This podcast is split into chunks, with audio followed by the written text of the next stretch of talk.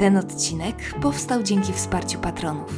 Jeżeli chcesz wesprzeć moją twórczość, zajrzyj na patronite.pl ukośnik Iga Chmielewska. Cześć, to 105 odcinek bardzo brzydkiego podcastu. Halo, halo, tu Iga z przyszłości. 104 odcinkiem, nie 105. 104. Jeszcze kompletnie spałam. Audycja bardzo poranna, dlatego że nagrywam o godzinie 6. Jest taka szósta z ogonkiem i postanowiłam dzisiaj przechytrzyć wiertło udarowe sąsiada, bo ten niekończący się remont wciąż trwa. No i nagrywać samego rańca. Y, ledwo widzę na oczek noworodek. Ale cóż, no może zdążę. Mówię o tym dlatego, że słyszę, że to słychać gdzieś jakąś chrypę błąkającą się po moich strunach głosowych e, i zatkany nos, ale to nic. Jestem na pewno przytomniejsza niż wieczornymi porami, więc, więc działamy. W setnym odcinku wspomniałam o dwóch nowych cyklach w naszym słuchowisku. Pierwszym z nich jest coś w rodzaju podsumowania miesiąca, którego już pierwszy majowy odcinek się pojawił na kanale. On nosił tytuł chyba wielkie sumy i osiedlowe bójki, podkreślam chyba, bo sobie nie sprawdziłam. A drugi cykl to coś, co przywlokłam sobie z mojej e, YouTube'owej przeszłości. Tak, kiedyś, dawno, dawno temu posiadałam kanał na YouTubie. I była to seria Porady Cioci Igi. Nie wiem, czy w ten sposób nazwę nasz podcastowy cykl, zobaczymy. Wszystko zależy tak naprawdę od tego, jak to wyjdzie i co akurat błyśnie w tej mojej łepetynie po takiej wstępnej lekturze już nagranego odcinka. Niemniej zamarzyłam sobie mm, w bardzo brzydkim podcaście mm, taki jeden odcinek w miesiącu związany z moim punktem widzenia na wasze zagwozdki. I z tym tytułem mam taki problem, że na chwilę obecną, wiecie, już nie jestem przekonana, czy mogę cokolwiek komukolwiek doradzać. Im jestem starsza, tym bardziej utwierdzam się w przekonaniu, że moja prawda nie jest jedyną słuszną. Ale pomyślałam, że taki mój potok myśli odnoszący się do Waszych wątpliwości, takie starszo-siostrzane wskazówki będą czymś miłym zarówno dla Was, jak i dla mnie. Możecie skorzystać, możecie wsadzić między bajki, tak jak wszystko, o czym tu opowiadam zresztą. Okej, okay, to chyba tyle tytułem wstępu. Wybrałam 10 pytań z przeróżnych sfer życiowych, no i teraz postaram się na nie odpowiedzieć najlepiej jak potrafię. W opisie tego słuchowiska znajdziecie oznaczenia czasowe dla każdego z pytań i nie mam pewności, czy te znaczniki będą działać tak samo jak na YouTubie, na tych wszystkich platformach streamingowych typu Spotify, Apple Podcast i tak dalej, ale to najwyżej sobie po prostu będziecie przesuwać suwaczkiem jakoś do tych treści, które Was szczególnie interesują, dotrzecie. Oczywiście z całego serca zachęcam do odsłuchania całości. No to co? Zaczynamy. Pytanie pierwsze: skąd wiedzieć, że czas zmienić pracę? Chyba zaczęłabym od tego, że taka decyzja jest cholernie trudna i wiem coś o tym, bo swoją, że tak to nazwę, regularną robotę rzuciłam niecały rok temu. To był wrzesień ubiegłego roku. I nawet patrząc z perspektywy czasu, to dochodzę do wniosku, że to wymaga, kurczę, odwagi, bo musisz uwierzyć w to, że kiedy zostawisz to mniej lub bardziej, tę mniej lub bardziej ciepłą posadkę, to będzie dobrze i że sobie poradzisz. A to nie zawsze jest pierwsza myśl, która towarzyszy tej decyzji, bo bardzo często, zwłaszcza jeżeli uciekamy ze stanowiska, w którym już trochę przepracowaliśmy, wiemy co z czym się je, a lada moment staniemy przed nowym i nieznanym, to czujemy się absolutnie niepewni siebie. Wiecie, ja po prostu któregoś wieczoru i ostrzegam, to zabrzmi w taki sposób oklepano oczywisty, taki wręcz filmowy trochę, ale tak było. Siadłam sobie z kartką i wypisałam wszystkie za i przeciw. Po prostu. Dlaczego powinnam zostać i dlaczego powinnam odejść? I starałam się być wobec siebie najbardziej szczera, jak tylko potrafię, i nagle odkryłam, że siedzę naprzeciwko tabelki zapisanej niemal wyłącznie powodami, dla których powinnam zawijać mandżur i uciekać. I to było już, wiecie, wtedy to już było dla mnie oczywiste. I oczywiście nie chcę wchodzić w problemy związane z moją robotą, czy raczej moje własne, bardzo subiektywne zastrzeżenia, zarówno do miejsca pracy, jak i do moich własnych umiejętności. Ja po prostu na tym stanowisku się nie odnajdywałam, ale myślę, że istnieje kilka takich dosyć uniwersalnych czerwonych flag, które krzyczą, że należy uciekać, więc teraz postaram się Wam je przybliżyć.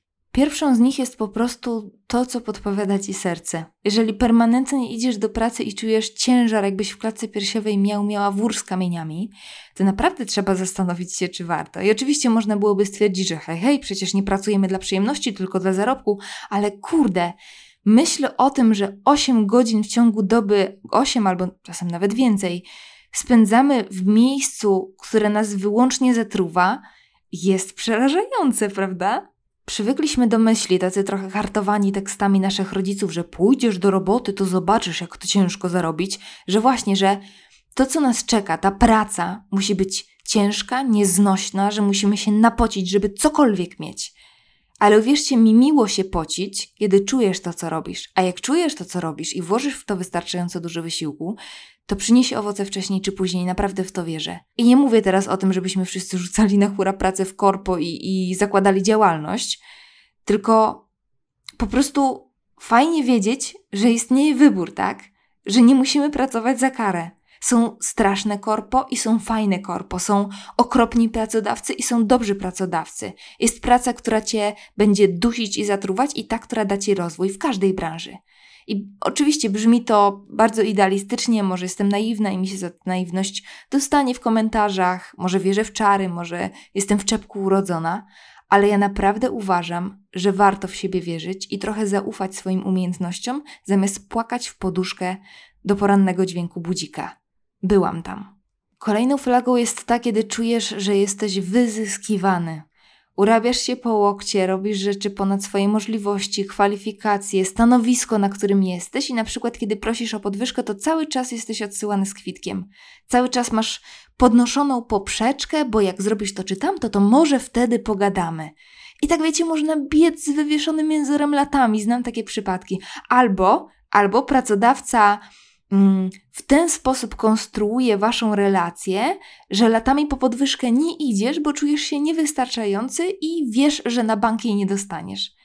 Oczywiście w idealnym scenariuszu pracodawca jest kimś, kto prowadzi swoją drużynę i wspiera pracowników, i uwierzcie, są tacy pracodawcy. No ale niestety wciąż można napotkać ich kompletne odwrotności i naprawdę nie wiem, co jest gorsze, czy pracodawca tyran, czy taki, który po prostu tobą zręcznie manipuluje. Um, ale tak mi się wydaje, że jak na kogoś takiego się trafia, to naprawdę dobrze przemyśleć ucieczkę. Z wieloma aspektami takiej nie najlepszej pracy można się rozprawić w trakcie, ale szef, czy tak zwana polityka firmy, to zwykle stały punkt programu. Kolejną flagą, taką być może o bledszym odcieniu czerwieni, być może dla części opcjonalną, jest ta, kiedy kompletnie nie czujesz tego, co robisz. Atmosfera niby spoko, pracodawca ok, zarobki też nie najgorsze, ale dzień w dzień czujesz jak taka rybka w szklanej kuli, co to zapiernicza dookoła. I zdaję sobie sprawę z tego, że ludzie mają różne wymagania względem stanowiska pracy. Choćby ja i Marcin, nie trzeba daleko szukać, bo mój narzeczony lubi rutynę. E, on, on się po prostu tak czuje najlepiej, kiedy ma własny rytm, własne bardzo określone obowiązki, to mu w 100% odpowiada. No a ja tak nie mogę. Jak robię to samo w kółko i w kółko, ale, albo robię y, rzeczy, które nie dają mi satysfakcji, na przykład zacharowuję się, a wiem, że efekt finalny mnie nie ucieszy albo trafi do kosza, no to ja tak nie chcę. Ja tak nie chcę i daję dyla. Mogłabym tak jeszcze wymieniać i wymieniać, ale wyszedłby nam z tego pewnie oddzielny odcinek. Może kiedyś coś takiego nagram. No ale przed nami dzisiaj jeszcze dziewięć innych pytań, na które odpowiedzi będę starała się podobnie wysycić, więc będziemy lecieć dalej. Po prostu uważam, że 8, 9, 10 godzin dziennie w miejscu, które cię zatruwa i nie pozwala oddychać, że życie od weekendu do weekendu, od urlopu do urlopu jest torturą współczesnych czasów. I oczywiście taka decyzja wymaga odwagi, odpowiedniego momentu w życiu, odpowiedniego nastawienia, ale będę się upierać, że zmiany są dobre. Nawet te, które z miejsca nie przyniosą nam spektakularnego efektu. Zmiana jest zawsze lepsza od zastoju, w którym się dusisz. Powiedziałam. Kolejne pytanie: czy obrona pracy we wrześniu to zbrodnia? Wszyscy mnie przez to oceniają negatywnie. Mój konik. Obrona we wrześniu nie jest niczym złym, nawet powtarzanie roku nie jest niczym złym. To jest nie pierwszy raz, kiedy o, tym opowiadam, dlatego powiedziałam mój konik, ale uważam, że wciąż pokutuje przekonanie, że nasza ścieżka edukacji musi za wszelką cenę być umieszczona w bardzo ciasnych ramach czasowych, od do. Że jak matura to zaraz studia, że jak licencjat to w pierwszych terminach, bo już trzeba magisterkę robić i tak dalej, i tak dalej, i tak dalej. Nie twierdzę, od razu zaznaczam, że pewne ramy nie są potrzebne bo jak ich totalnie się nie trzyma, patrz ja, mm, no to wtedy nie masz już takiej motywacji najzwyczajniej na świecie. Jednocześnie nie oceniam, nawet z perspektywy czasu, czy dobrze, czy źle zrobiłam. Dla tych, którzy nie znają tej historii, to studia zaczęłam po kilku latach od, od liceum, a licencjat broniłam z rocznym opóźnieniem, bo jakoś tak wyszło. Generalnie na roku byłam z ludźmi 4 lata młodszymi ode mnie. Ale ja nie czuję, żeby czegokolwiek mi brakowało przez tę całą przygodę. Tak naprawdę sprawa rozbija się o to, co chcesz robić w życiu. Jeśli masz swój cel, to po prostu o niego zawalcz. Wracając do tematu obrony we wrześniu, to według mnie żaden wstyd i cała masa studentów rok w rok korzysta z tej możliwości. Bo to jest możliwość. Tak naprawdę to jest możliwość jak każda inna. Czasem mam wrażenie, że zapominamy, i mówię o nas, bo też zapominałam niejednokrotnie, że studiujemy dla siebie, i własnego rozwoju. To nie jest rzecz po prostu do odhaczenia, bo babcia i tata się pogniewają. To jest nasz rozwój, nasza inwestycja w przyszłość, w ładne CV, w miłą, dobrze płatną pracę, nic więcej. Dlatego jestem wielką przeciwniczką wciąż bardzo popularnego takiego, wiecie, studiowania dla studiowania. Studiowanie, żeby odpębnić. Wszyscy to znamy. Jeżeli nie z autopsji, to z opowieści. Oczywiście taka przygoda, no i sąsiad zaczął wiercić w tym momencie. Hmm. Mam nadzieję, że uda mi się to jakoś podczyścić w tak zwanej postprodukcji, o czym mówiłam, bo się wybiłam teraz przez to wiertło. Ile można, ile można. Um, aha, no tak, że jak trafisz już na takie studie dla studiów, to da ci to pewną wiedzę, pewnie kupę znajomych i dobrych wspomnień, ale jak już masz możliwość studiowania, bo to jest możliwość, to jest przywilej, to wyciśnij z tego jak najwięcej. Studiuj to, co naprawdę Cię interesuje, ale jednocześnie, kiedy podwinie Ci się noga, to wstawaj, otrzep kolana i ruszaj dalej, nawet we wrześniu. Kolejne pytanie ma charakter sercowy, takich też kilka się pojawi, bo czym by były w końcu porady cioci ich bezsercowych rozterek, prawda? Bardzo dużo pytań zadanych mi na Instagramie brzmiało, czy można go zmienić, czy on, ona jeszcze zmieni zdanie, czy można zrobić chłopaka z przyjaciela i tak dalej, i tak. I wiecie, im dłużej żyję, tym częściej dochodzę do wniosku, że owszem, ludzie się zmieniają, te zmiany zachodzą stopniowo na różnych etapach życia, w różnych towarzystwach, ale wciąż w nas. I oczywiście według mnie nie są efektem takiego życzeniowego myślenia drugiej osoby. Jeżeli drugi człowiek zmienia się w bardzo krótkim czasie, bo staraliśmy się na niego wpłynąć w bardzo określony sposób, to jest to zmiana chwilowa coś w rodzaju udawania, gry aktorskiej, żeby zaspokoić nasze potrzeby. Byłam tam i po jednej, i po drugiej stronie. Obecnie wyznaję zasadę, że tej drugiej osoby nie da się raczej zmienić od tak. Jeżeli zaczynamy z kimś być i wchodzimy w te relacje z myślą, ja go zmienię, to jak dla mnie, oczywiście podkreślam, dla mnie jest to bez sensu.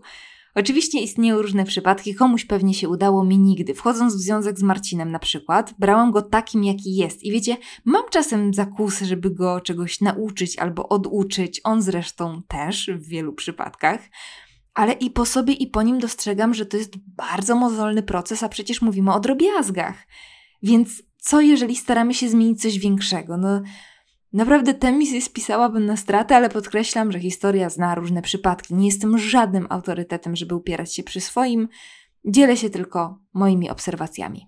Jest też inna, być może nieco bolesna myśl, a w zasadzie i bolesna i zabawna w zależności od punktu siedzenia, że często osoby, które dla nas były zupełnie nieodpowiednie, dla kogoś będą najodpowiedniejsze. Czujecie to, nie? Bo ja i Marcin potrafiliśmy być bardzo toksyczni w byłych związkach i nie wiem, nagle trafia kosa na kamień, nie jestem w stanie wam tego wyjaśnić. Albo na przykład widzę moich zarąbiście beznadziejnych byłych, którzy mnie nie szanowali, nie byli mi w stanie niczego obiecać, bawili się mną, a teraz są w szczęśliwych relacjach. Wiecie, żona, gromadka dzieci, mleko i miód, nic więcej. To jest to samo, tylko po drugiej stronie barykady. I zabijcie mnie, nie wiem na czym to polega, ale im dłużej obserwuję historie związkowe moich znajomych i własne, i Marcina, to tym mocniej utwierdzam się w przekonaniu, że najzwyczajniej na świecie nie każdy jest dla każdego. Nie wierzę w tego jedynego, ale w jakieś dopasowanie na pewno. I to nie zawsze jest wina po jednej albo po drugiej stronie, tylko kwestia właśnie jakiegoś magicznego dopasowania. Więc jeżeli, oczywiście to tylko i wyłącznie moja opinia, ale jeżeli ktoś by mnie zapytał, czy można totalnie zmienić drugą osobę, to odpowiadam, że nie. Ale, ale można dużo rzeczy przegadać. Wydaje mi się czasem, że mm, o tej rozmowie, szczególnie w związkach, zapominamy i czekamy, aż ta druga osoba się domyśli, czego od niej chcemy, ale przecież mało kto posiada zdolności telepatyczne, prawda? Dlatego, jeżeli coś działa na was jak płachta na byka, powiedzcie o tym. Jeżeli coś was niepokoi, mówcie. Jeżeli czujecie coś względem waszego przyjaciela, droga wolna. Czasem mówi się o ukrywaniu uczuć, żeby nie niszczyć przyjaźni. Ale czy ona już nie jest w pewnym sensie kulawa dla jednego z was, kiedy na przykład latami ukrywasz uczucia? No nie wiem, nie wiem. Gdybam sobie tak tylko. Po raz trzeci historia zna różne przypadki i ja opowiadam wam o moim punkcie widzenia. Lecimy dalej. Gdzie znaleźć drugą połówkę? No ja też bardzo często zadawałam sobie to pytanie. E, no i w pierwszym odruchu odpowiedziałabym, że nie wiem, bo pytanie wydaje się być dosyć abstrakcyjne, ale jednak domyślam się, że to może być problem, zwłaszcza w dzisiejszych pandemiczno-wirtualnych czasach. Drugą myślą, jaka przychodzi mi do głowy, to dosyć wyświechtana, ale według mnie potwierdzona rzecz, że on, ona pojawi się, kiedy najmniej będziesz tego oczekiwać. Oczywiście od razu jawią się nam te wszystkie historie naszych znajomych o tłustych włosach ukrytych pod czapką, spodniach od piżamy w sklepie spożywczym albo jakieś inne momenty, kiedy ostatnią rzeczą, o której byśmy pomyśleli, to ta, że to jest idealny moment, żeby się zakochać. Ale szukałam, wiecie, jakiegoś powodu, dla którego tak się dzieje i chyba mam. Bo w takich momentach, kiedy nie szukamy, kiedy jesteśmy zajęci sobą i, i własnymi myślami, tak naprawdę jesteśmy najatrakcyjniejsi, bo jesteśmy sobą. Tak myślę, tak celuję. Zauważyłam, że chwile, w których usilnie szukałam drugiej połowy, były przypłacone wręcz y, takim fizycznym wysiłkiem związanym z odpowiednim zachowaniem, dopasowaniem się, mówieniem, robieniem rzeczy, które nie były do końca moje i to prawie nigdy nie wychodziło. Więc osobiście, odpowiadając na Twoje pytanie, gdzie szukać, odpowiedziałabym nigdzie. Sam się znajdzie. Wyrzuć na luz. Lecimy dalej. Jak przełamać strach i w końcu pójść do terapeuty? Zaczęłabym moją wypowiedź od dupy strony, czyli od tego, że pójście do terapeuty jest najlepszym, co możesz zrobić. Może podzielę się z, to, z Tobą, z Wami, moimi lękami związanymi z wizytą w moim wypadku psychologa i spróbuję te wszystkie strachy na lechę jakoś zdementować. Pierwszym z nich był lęk i to zabrzmi kuriozalnie, ale że źle wypadnę, że nie będę wiedziała, co mówić, że wyjdę na, yy, na dziwaczkę, że będę całą godzinę siedzieć i patrzeć w ścianę, bo nie będę wiedziała, jak wyartykułować swoje potrzeby. Kompletnie tak nie było.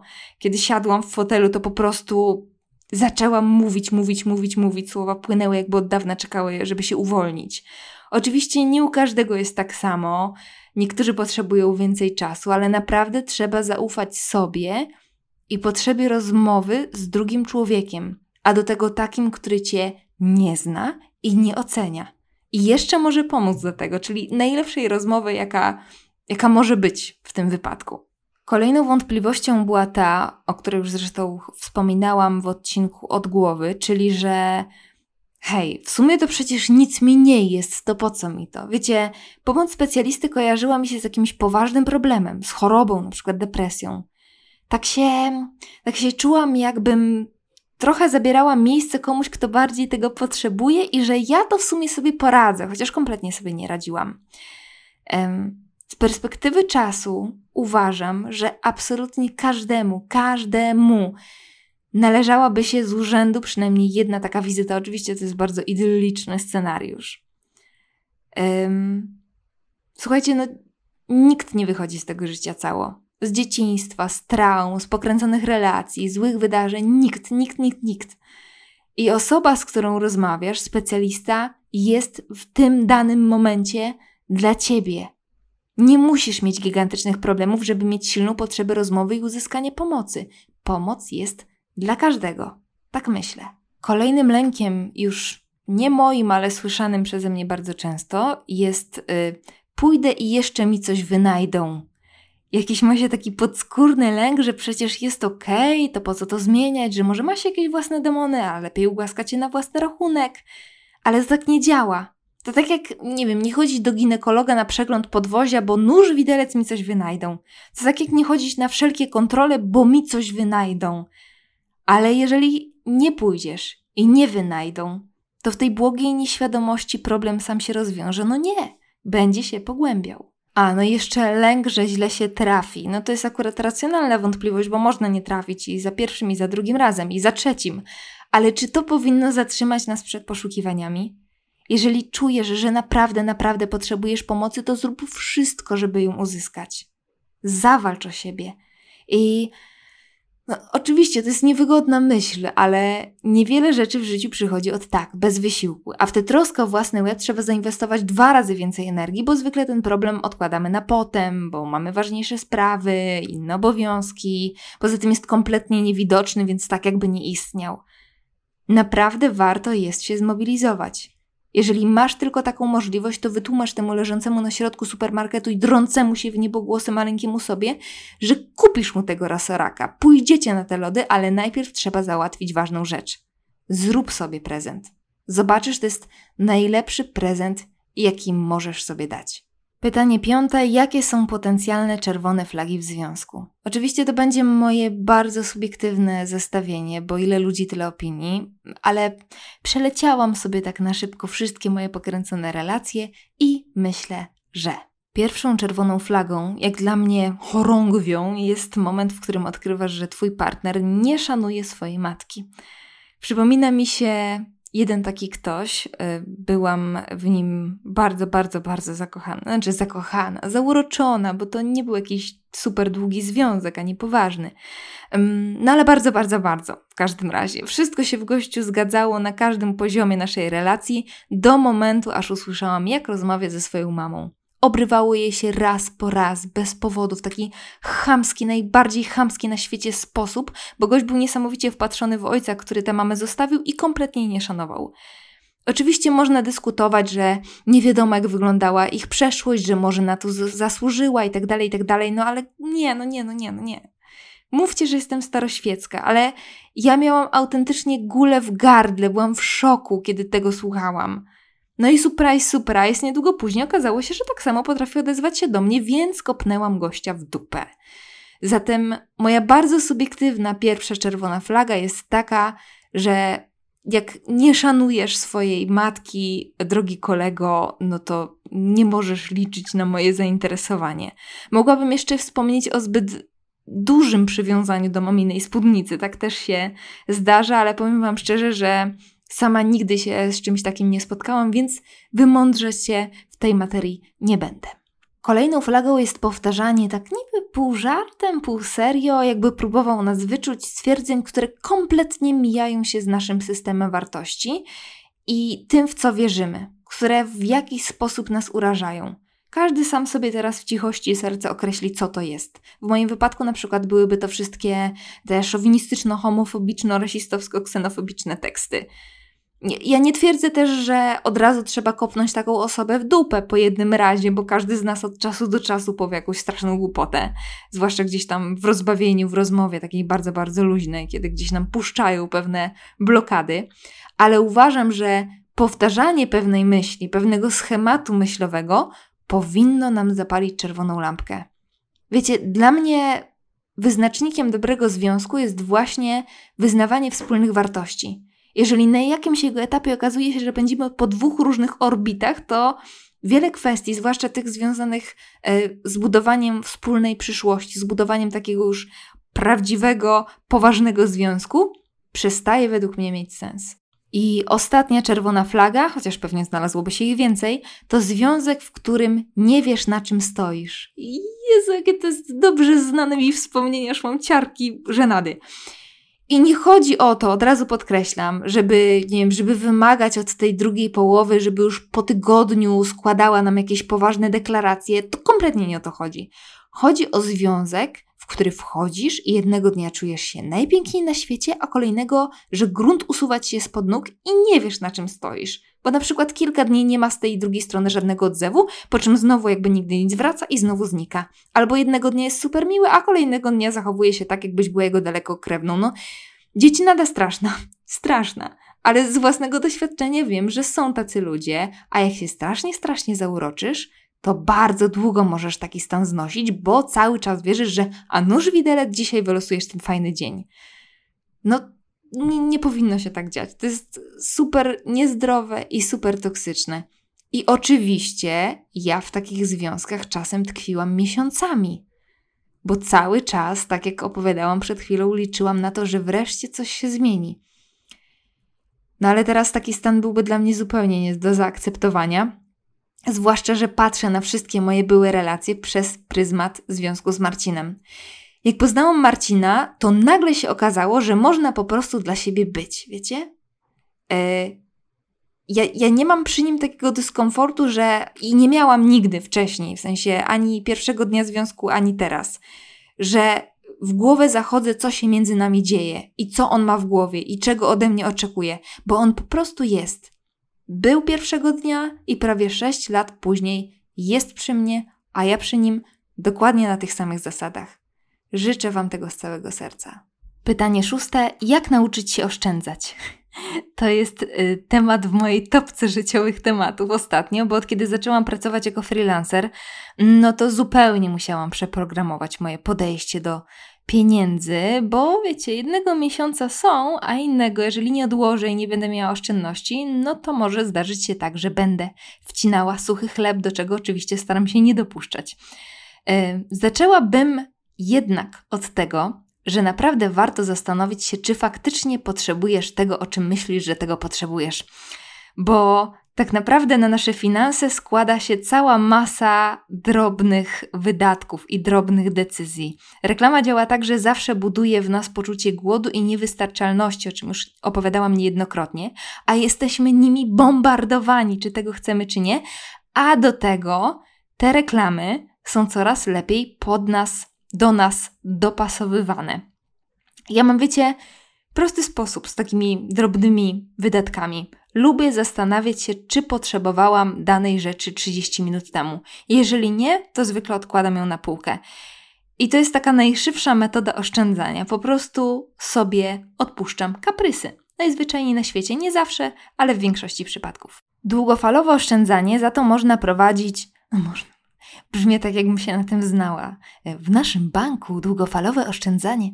E, Boże tak, ja bym tak prowadziła. Jeden z tych sposobów praktykuję, drugi znam. Pierwszym z nich, ten, który znam, a nie praktykuję, to odkładanie na koncie oszczędnościowym jakiegoś procenta zarobku co miesiąc. Ustalamy to sobie wcześniej i tę sumę, choćby skały, srały, nie ruszamy. Wyznaczamy sobie jakiś cel oszczędzania i nie tykamy tego na żadne głupoty. To jest kwota, która leży sobie na naszym koncie oszczędnościowym. No a jeżeli macie na przykład tę wątpliwą przyjemność co ja, że zarobki są nierówne i kasa wpływa Wam w różnych momentach miesiąca, nie macie stałej wypłaty, to ja robię tak, że mam dwa konta. I podczas y, miesiąca wszystko, co zarobię, wszystko, co do grosza, wpływa mi na jedno konto i te, pieniędzy z tego konta podczas miesiąca nie dotykam i co miesiąc, na przykład pierwszego dnia danego miesiąca, nie wiem już ile razy powiedziałam słowo miesiąc, wypłacam sobie bardzo określoną sumkę, taką moją wypłatę ode mnie dla mnie, która pozwala mi żyć i pożyć. Tak to wygląda mniej więcej u mnie, ale podkreślam, nie znam się, są na pewno w tej materii osoby znacznie bardziej efektywne i ogarnięte, co nie zmienia faktu, że wciąż się uczę i całkiem nieźle mi idzie. Punkt siódmy. Rady dotyczące randkowania. Ojej, Wspomnień czar.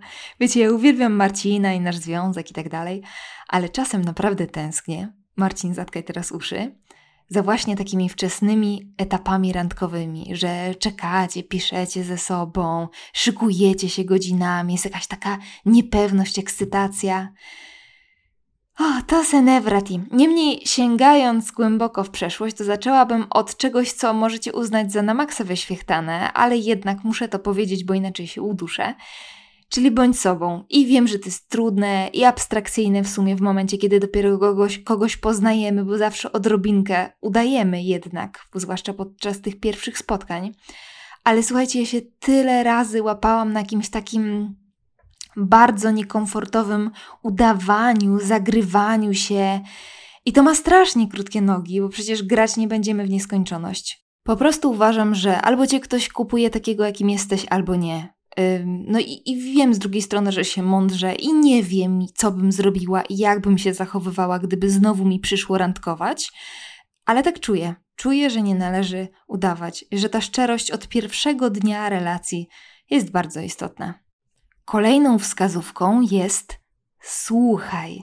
To jest super ważne i bardzo, bardzo dużo osób zapomina o tym, że podczas rozmowy należy również słuchać, że z tego również składa się dialog. I to słuchać intencjonalnie, słuchać aktywnie, a nie wyczekiwać tylko swojej kolegi do wypowiedzenia własnego zdania. Naprawdę uważam, że słuchanie jest umiejętnością, a do tego taką, która faktycznie podnosi naszą atrakcyjność bo twój rozmówca czuje się ważny w rozmowie, a jak czuje się ważny, to się czuje dobrze, a jak czuje się dobrze w twoim towarzystwie, to tego towarzystwa chce. Więc naprawdę uważam, że to akurat jest chyba jedna z ważniejszych wskazówek randkowych na dziś. Dalej coś, co zabrzmi jak porada z Bravo Girl, ostrzegam, ale to jest też taka rzecz, którą przećwiczyłam. Gotowi? Ubieraj się atrakcyjnie, ostrzegałam, ale atrakcyjnie według siebie, a nie według tego, co wydaje ci się, że jest atrakcyjne. No, być może ta porada brzmi tak trochę faktycznie, wiecie, jak z kącika nastolatki z gazetek z lat 90., ale wiecie co? Ubiór w pewnym sensie jest naszą wizytówką, odzwierciedla to, jak się ze sobą czujemy, na jakim jesteśmy etapie życia, co chcemy sobą manifestować, więc fajnie, tak mi się wydaje, fajnie tym ubiorem opowiedzieć jakąś część naszej historii. Poza tym tyle razy wciskałam się w ciuchy kupowane kilka godzin przed randką, bo chciałam być sexy laską. No i może byłam sexy, ale nie sobą i nie czułam się dobrze. A po co się tak katować? Przecież nie po to chadza się na randki, czyż nie? I ostatnia rada, to jest w ogóle subiektywna rzecz, każdy se robi oczywiście co se chce, ale ja na chwilę obecną nie opowiadałabym o sobie wszystkiego na raz. Yy, lubię o sobie gadać, to już pewnie wiecie, powiedziała wam twórczyni dwóch podcastów. I właśnie przez to moje gadulstwo strasznie często odsłaniałam dosłownie wszystkie karty podczas pierwszego spotkania. No i niektórzy od razu dawali dyla, inni nie dawali, ale wtedy ja się źle czułam, bo w pewnym sensie czułam się naga z tymi wszystkimi rzeczami, o których najczęściej pod wpływem alkoholu opowiadałam, a nie powinnam. Na przykład, nie wiem, opowiadałam o swoich byłych relacjach, albo wyciągałam z zapazuchy jakiś sekret, bo wydawało mi się, że będę wtedy bardziej intrygująca, a uzyskiwałam efekt odwrotny do zamierzonego. Nie chodzi mi o to, żeby kalkulować sens każdego wypowiadanego przez nas zdania, ale myślę, że każdy ma jakąś taką czerwoną lampeczkę, po której można popłynąć z niepotrzebnymi wyznaniami zbyt szybko. Ale podkreślam, ta wskazówka jest taka moja, zróbcie z tym co chcecie. Lecimy dalej. Tutaj mocno skrócona wiadomość, bo ona była dosyć długa i uważam, że pewną ilość bardzo osobistych elementów powinnam zachować dla siebie, więc może stwórzmy sobie taką potencjalną sytuację. Skończyłam półroczny związek, powodem jest myślenie o moim byłym, czy ja się jeszcze kiedyś zakocham, czy powinnam była kończyć tamten związek, czy czeka mnie coś lepszego. E, no i ja uważam, że bardzo dobrze postąpiłaś, kończąc ten związek. Powiedziałabym nawet, że była to odpowiedzialna, dorosła decyzja, bo poczułaś, że budujesz go na braku szczerości, więc gratuluję. Um, Bardzo trudno jest, wiecie, być z kimś ciałem, a myślami przy kimś kompletnie innym. Nawet jeżeli długo udaje nam się zachować to w tajemnicy, to wciąż jest to robienie krzywdy tej drugiej osobie, jakby na to nie patrzeć, tak czuję. Więc dobrze zrobiłaś i jeżeli miałabym cokolwiek ci tak starszo siostrzanie doradzić, to żebyś zdała sobie czas. Tyle, ile potrzebujesz. Ewidentnie tamten wcześniejszy gość zalega ci na serducho i nie jesteś w stanie na chwilę obecną nic z tym zrobić. A już na pewno nie szukając e, jakiegoś zamiennika, że tak to brzydko nazwę. Poświęć teraz czas sobie na rekonwalescencję. Bo kurde, to nie jest tak, i teraz moja 10 lat młodsza wersja krzyczy, ale jak to? Ale to nie jest tak, że związek jakkolwiek określa naszą wartość i jest wyznacznikiem naszego szczęścia. Poczucie szczęścia jest w nas i tylko w nas. Oczywiście, wchodząc w nowy związek, przez chwilę nie dotykamy ziemi i wydaje nam się, że złapaliśmy Pana Boga za nogi, ale później wracamy na nią, na tę ziemię i miło, jeżeli to podłoże jest stabilne i ciepłe, prawda? Więc odpowiadając na pytania, tak uważam osobiście, że dobrze zrobiłaś i oczywiście, że się jeszcze kiedyś zakochasz. Nawet jeżeli teraz myślisz, że nie ma szans, to to się wydarzy wcześniej czy później.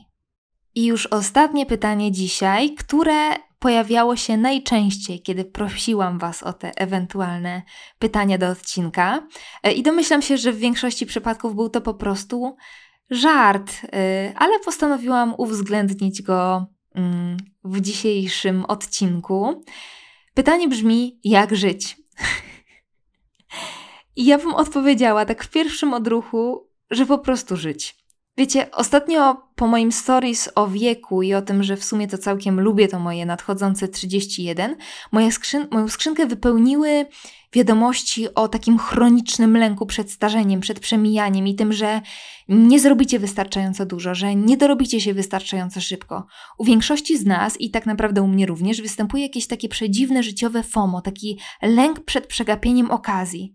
Ale tak naprawdę cokolwiek próbuje nam wmówić świat, media społecznościowe i cała reszta tej maskarady, życie to nie jest wyścig. Sukces jest subiektywny. Poczucie szczęścia trwa chwilę, nawet w miejscu, które z obecnej perspektywy określilibyśmy mianem szczytu. A na koniec, teraz puenta, i tak umrzemy. I zamienimy się w pył i nie zabierzemy ze sobą niczego. Przedziwna ta nasza współczesna gonitwa, wiecie? Sama łapię się na tym, że cały czas, pomimo tego, że pędzę na złamanie karku, to cały czas czuję się w ogonie. Yy, ale jednocześnie wiem, że nawet jeśli będę na czele tego wyścigu, to i tak znajdę sobie swój ogonek, w którym też będę mogła się wlec tam gdzieś z tyłu. Zawsze ktoś będzie przed nami. Zawsze. Zawsze ktoś będzie od nas lepszy, będzie miał lepsze, większe osiągnięcia itd., tak itd. Tak więc nie wiem, może czas zwolnić, może czas ustalić jakieś własne zasady gry. Wiecie, ten cały odcinek to takie moje gaworzenie. Nie wiem, jak jest naprawdę. Nie wiem, na ile te moje rady mogą komukolwiek pomóc. Nie wiem, na ile sama potrafiłabym zastosować je w praktyce.